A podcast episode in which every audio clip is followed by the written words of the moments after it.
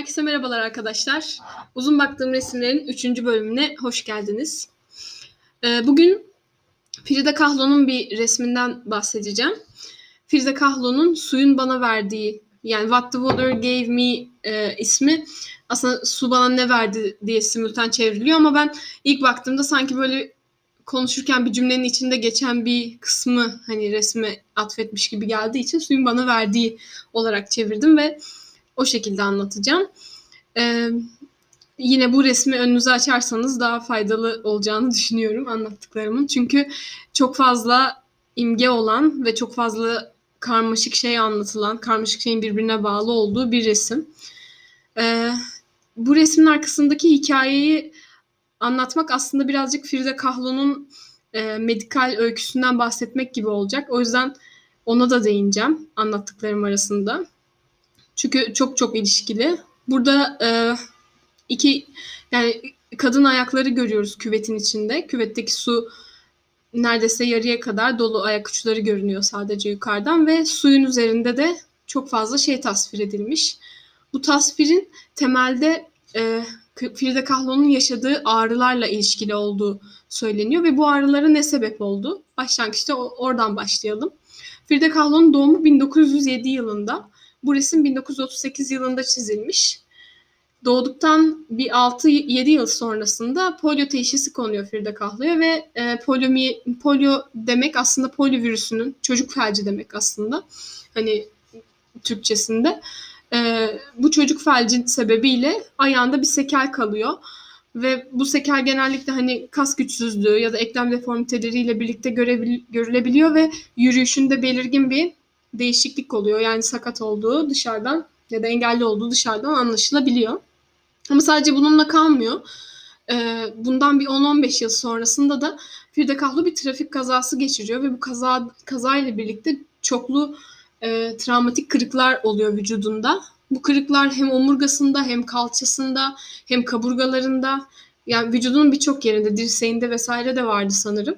Birçok yerinde e, kırık gerçekleşiyor ve kırık sonrası e, bilindiği gibi sinir sistemi çok ciddi hasar görüyor ve bu hasardan dolayı Frida Kahlo'nun e, nöropatik ağrıları oluyor süreç sonrasında. Nöropatik ağrı ne demek? Nöropatik ağrı aslında sinir ağrısı.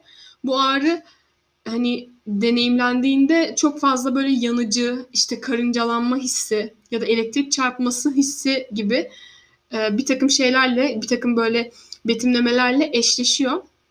Ve Frida Kahlo da birçoğu resminde hem kendini hem ağrılarını hem fiziksel yetersizliklerini resmedip bu yetersizliklere bir anlam verme çabası içinde. Bütün hani çizdiği resimlerde bu özelliği zaten görüyoruz ama bu resimde belirgin olarak bu eksiklikler üzerinde çokça durulmuş durumda. Çünkü bu resim hani kronolojik olarak baktığımızda Frida Kahlo'nun bu travmatik olayları yaşadığı süreçten hemen sonrasına denk geliyor.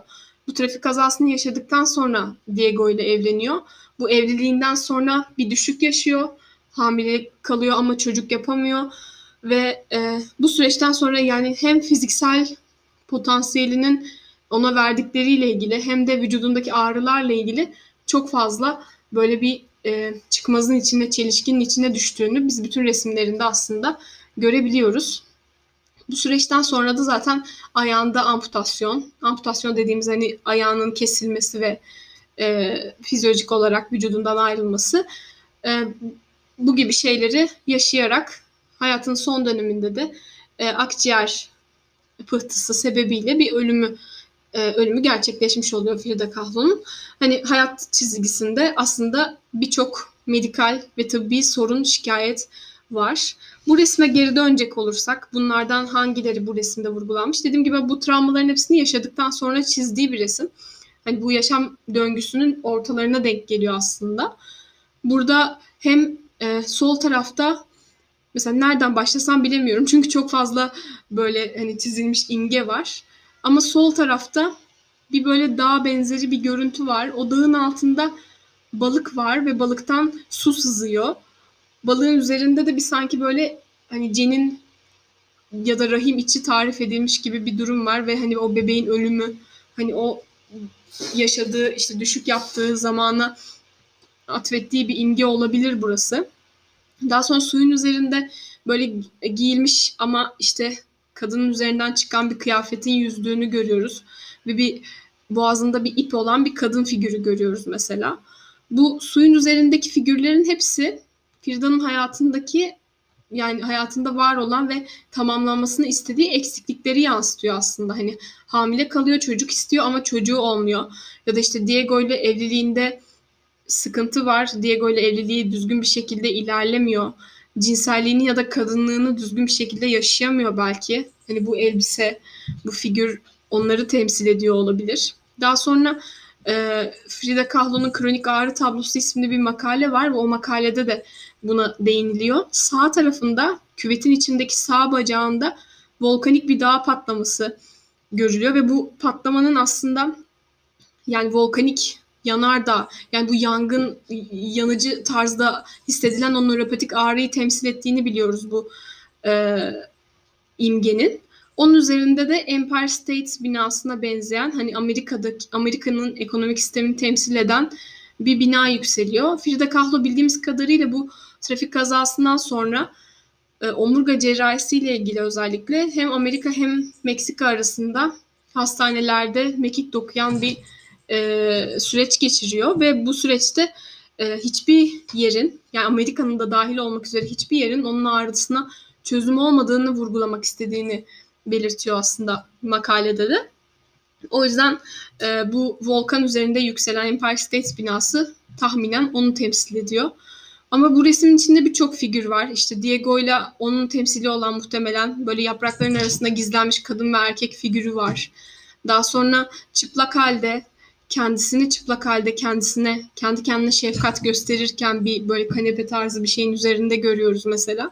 Aslında hem bu hayatındaki eksiklikler hem kendiyle olan iç çatışmaları, ağrısıyla ve fiziksel döngüleriyle olan çatışmaların hepsi bu resimde böyle değerli toplu bir şekilde karşımıza çıkıyor. Onun hayat örgüsünde çok önemli bir yerde duran bir şekilde. Yani onun hayatının temsilini çok net yansıttığı için bu resmi seçtim. Onun acılarını, hani hayatındaki e, olmak istediği yeri böyle vurguladığını düşündüğüm için bu resmi seçtim. E, ve bir yandan da böyle çok plastik bir dokusu var resmin. Onu da söylemek istiyorum. Böyle renkler hani birbiriyle tamamlanan ya da birbiriyle gölgeli biçimde uyumlu bir şekilde var olmuyor. Ama bu Frida'nın hiçbir tablosunda bu şekilde değil, hiçbir eserinde bu şekilde değil. Bunun da temel sebebini John Berger Sanatla Direniş isimli kitabında bahsediyor biraz.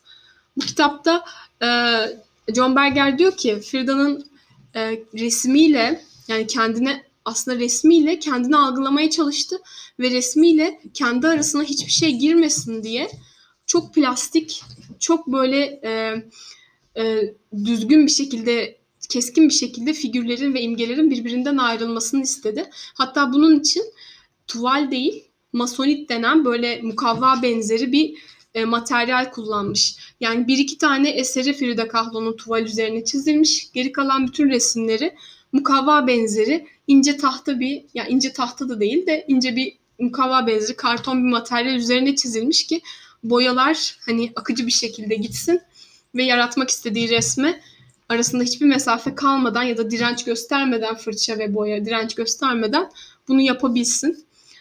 Ee, bu şekilde kendini ve hani kendini ve acılarını anlamaya dair çabasına biraz daha yaklaşmış oldu zannettiğim kadarıyla.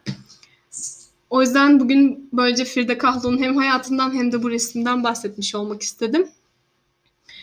Son olarak Frida Kahlo'nun bütün acılarına selam olsun demek istiyorum. Bunların yani bu hayat öyküsü birçok acıyı içinde barındırıyor, birçok ağrıyı içinde barındırıyor ve belki bir insanın normalde hayatında bunlardan sadece birkaç tanesini yaşayabilir. Yani Frida Kahlo aslında bütün bunların hepsini bir hayata sadece sığdırdı. O yüzden hepimiz buradan bir şeyler bulabiliriz. Teşekkür ederim beni dinlediğiniz için. Kendinize iyi bakın.